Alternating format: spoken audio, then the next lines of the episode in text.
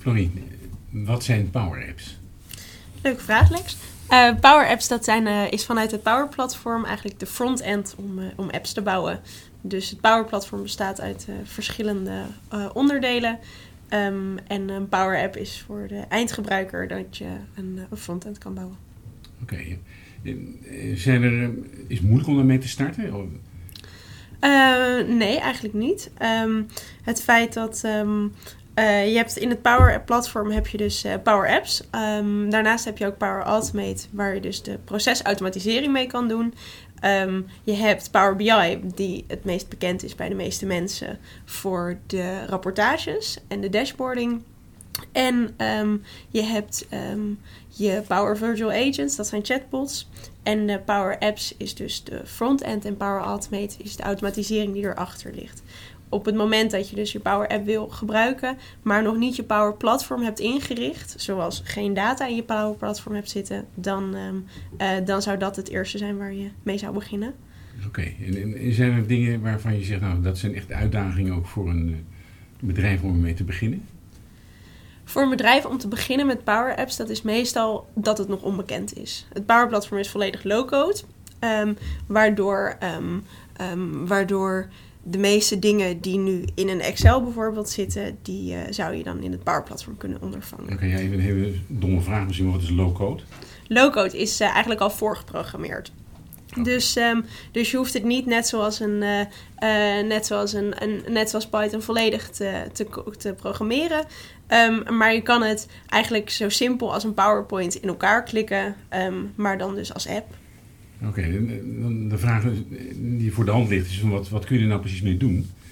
En ja, hoe zou je, hoe zou je het als, als bedrijf moeten gebruiken of kunnen gebruiken? Ja. Nou, als bedrijf kan je. Um, Power Apps is niet gemaakt om een heel ERP-systeem na te bouwen. Power Apps is vooral gericht op de koppeling tussen verschillende databronnen eigenlijk om die te leggen en daarvoor een gebruikersinterface te maken. Dus heb je een voorraadsysteem en je planningssysteem en wil je daar een koppeling tussen hebben, zodat je planners dat inzichtelijk hebben, dan, uh, dan is Power Apps daar heel geschikt voor. Vooral omdat het dus uh, uh, qua ontwikkeltermijn um, is, is er een korte doorlooptijd. Dus het hoeft niet onderaan de backlog van, van een groot systeem te komen staan. Okay. Ja, nou heb ik er al wel eens wat over gelezen. Ik, ik kom er natuurlijk overal tegen. En ik zie in verband met Power Apps ook heel vaak het woord dataverse. En mm -hmm. dan denk ik al snel aan, ja, het is heel magisch. Maar wat is dat precies? En wat heeft het ermee te maken? Ja, ja de Dataverse is eigenlijk de native database van het Power Platform. Dus wat ik net al zei, dat je verschillende databronnen kan koppelen in je Power App, heb je ook je Dataverse. En dat is dus een uh, onder water is het een SQL-database, dus uh, die wel voor de meeste Microsoft-gebruikers bekend is. Um, en het, voordeel van een Dataverse is dat je daardoor ook low-code een database kan bouwen. Dus alle kolommen die je daaraan toevoegt, die zijn al standaard filterbaar bijvoorbeeld. Um, en um, in die Dataverse kan je dus uh, je data opslaan die je zowel bijvoorbeeld in je Power App gebruikt als in je Power Automate Workflow.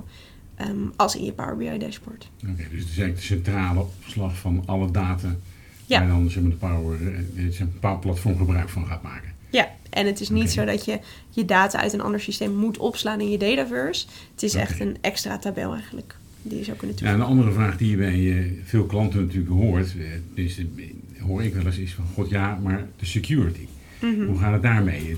Is het veilig genoeg? Goeie Kun je daar vraag. wat over vertellen? Ja, ja, vooral ook denk ik uh, dat je die vraag vooral krijgt omdat het nog best wel onbekend is natuurlijk. Ja. Um, en um, daarop is het antwoord ja, het is veilig genoeg, mits je het goed inricht natuurlijk. Um, want het Power Platform is ook vooral gericht op native uh, developers, dus mensen van binnen je organisatie die de tools te kunnen geven om te developen, zodat je niet meer echt een developer nodig hebt om ja. relatief simpele tot complexere uh, apps of automatisering te ontwikkelen. Um, dus um, je moet vooral eigenlijk nadenken als je Power Apps wil gebruiken over hoe ga je nou het Power Platform inrichten. Um, en dat ja. dus wel benaderen vanuit een softwareontwikkelinghoek in plaats van gewoon een projecthoek. Oké. Okay. Uh, ja, goed. Een andere vraag die ik heb is van. Uh, je ziet heel veel bedrijven die hebben natuurlijk een stuk zeg maar, infrastructuur mm -hmm. on-prem, maar ook heel veel in de cloud, Azure. En hoe raakt dit nou precies de, de cloud en, en Azure? Ja. Ehm, dit raakt vooral Azure, want het zit, het, Azure is natuurlijk ook van Microsoft.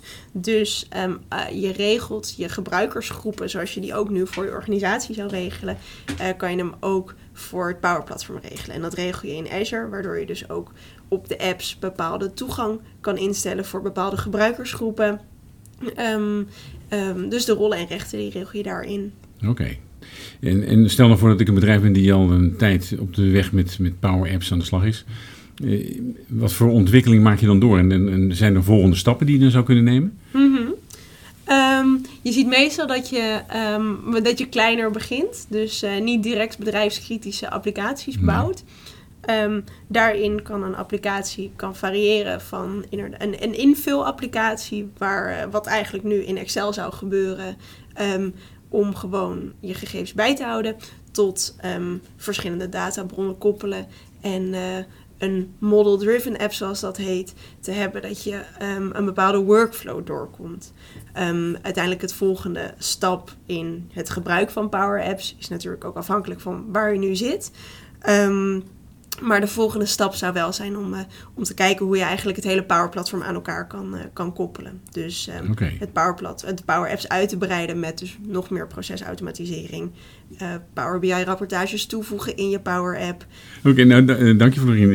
Ik, ik, krijg er wel een goed gevoel voor al van wat je ermee kan doen. Het is dus een enorm krachtig middel zeg maar, om in je bedrijf een aantal zaken zeg maar, naar boven te tillen en op een eenvoudige manier.